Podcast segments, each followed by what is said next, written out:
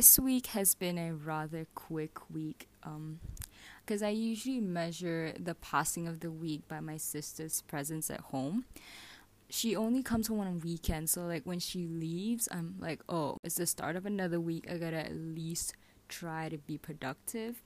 But then now I'm currently laying on my bed, staring at the ceiling and thinking about what I did for the past few days because now the week is coming to an end and uh, and I'm sure a lot of people can relate to this because I don't know, I'm just really confident that I'm not the only one who's not fruitful at home. But anyway, let's do a recap. So this week has been pretty much full of presentations and tutorials because my academic calendar is coming to an end.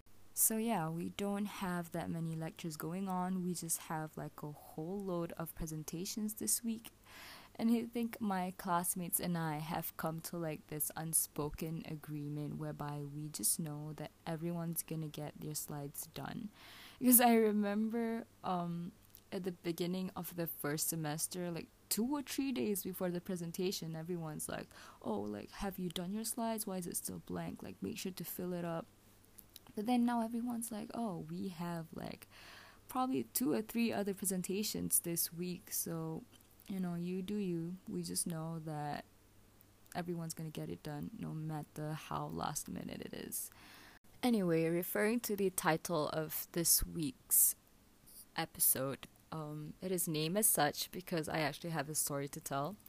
Okay, so let me give you like a background story. So my family, we're the kind of people who don't eat heavy dinner.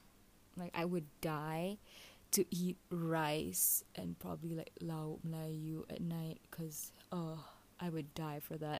But then let's just say that we have low metabolism rates, so we can't afford rice at night. so the story is basically there was this one day, I think like two weeks ago, um, I was doing groceries with my mom and my brother, and then um, he was asking my mom about what we're gonna have for dinner.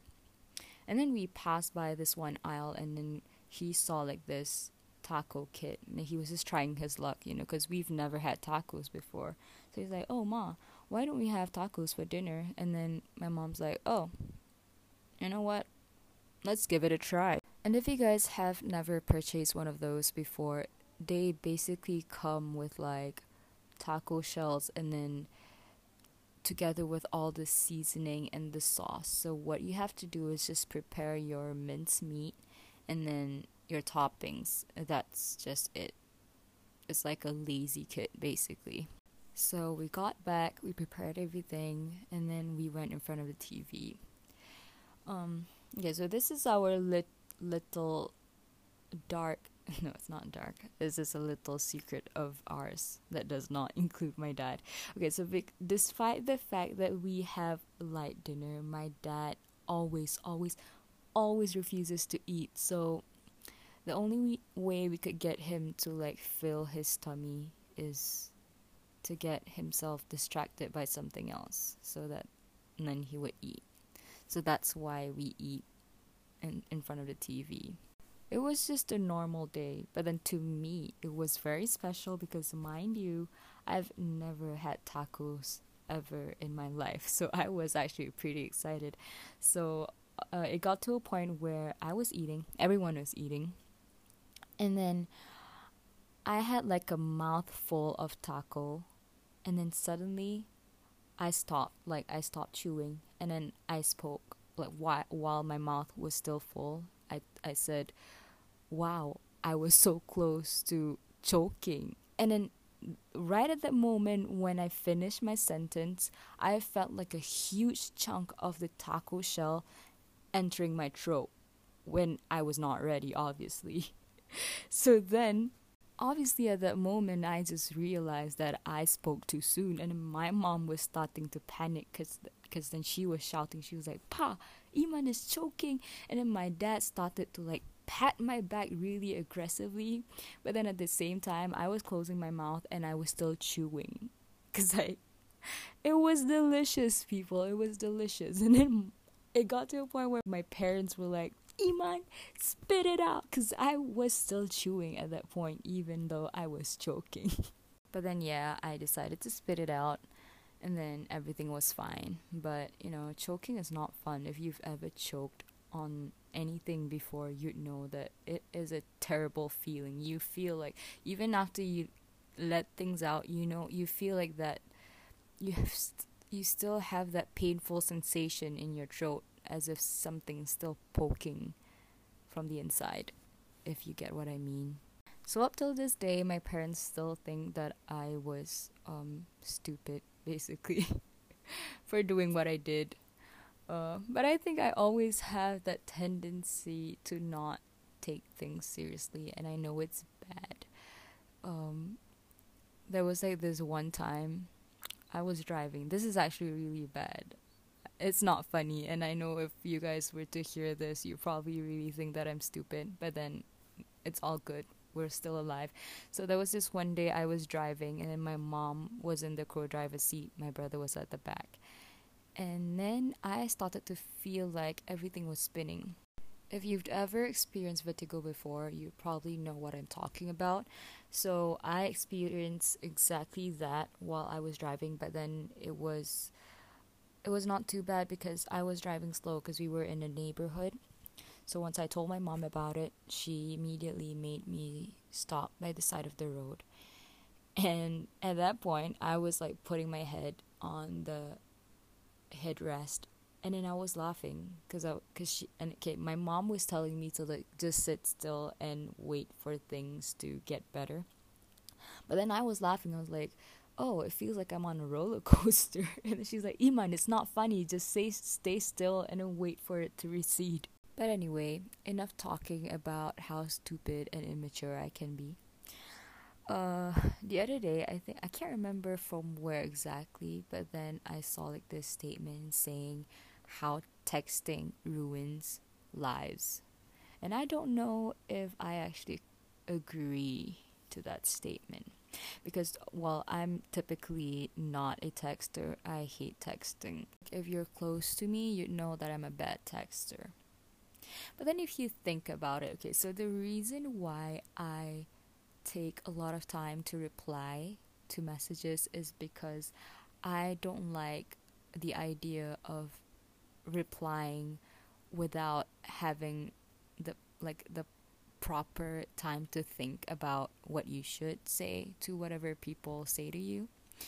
So I'm the kind of person who like to, you know, sit down and then digest things and then just reply.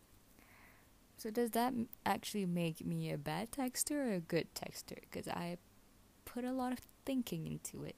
I always prefer calling over texting because you know you just get your point across and then you're done and then sometimes i even forget to reply and it, this is always the case with my mom because okay like let's say she wants me to get things like probably groceries or some sort and then i would make like this mental note that i you know i would probably replied to her saying, "Okay, I'll get it done," etc., etc.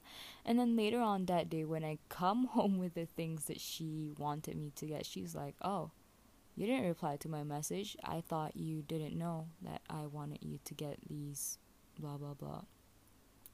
So it's kind of a huge problem for me because sometimes um, miscommunications occur. I think it's like the case for everyone, you know. But then I really need to like step up my texting game. I need to I I think it's all about my focus, you know.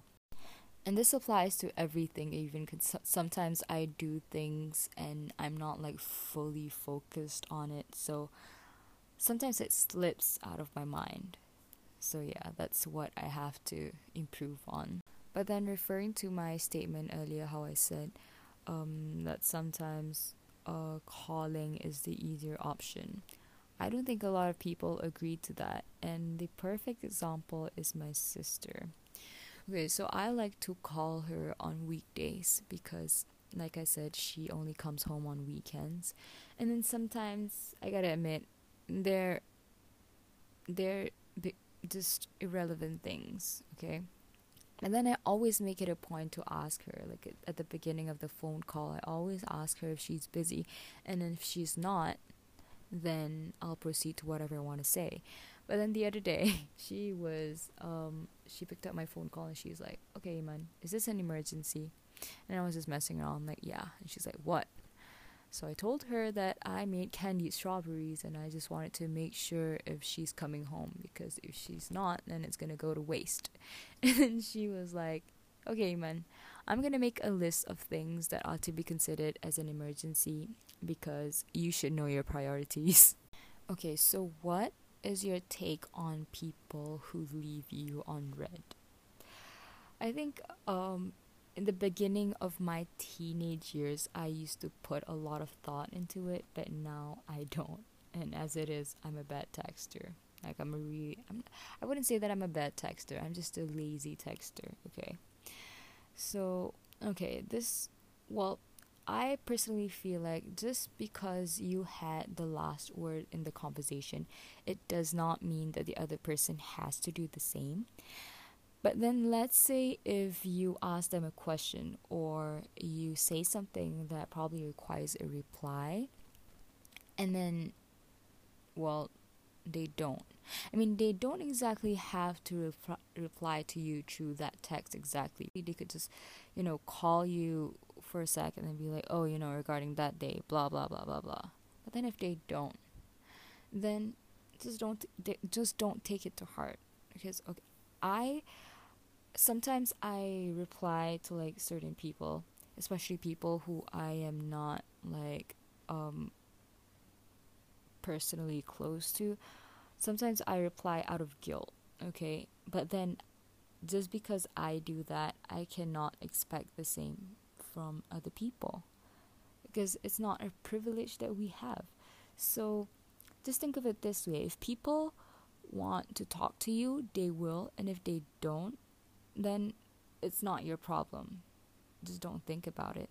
So then I guess I don't agree with the statement saying how texting ruins lives because at the end of the day it all depends on your perspective on it. I mean if you were to like hold a grudge against every single individual who didn't reply to your text, then you probably have a whole lot of things to think about. but if you don't, then it's all good. And yeah, welcome to the couldn't care less club.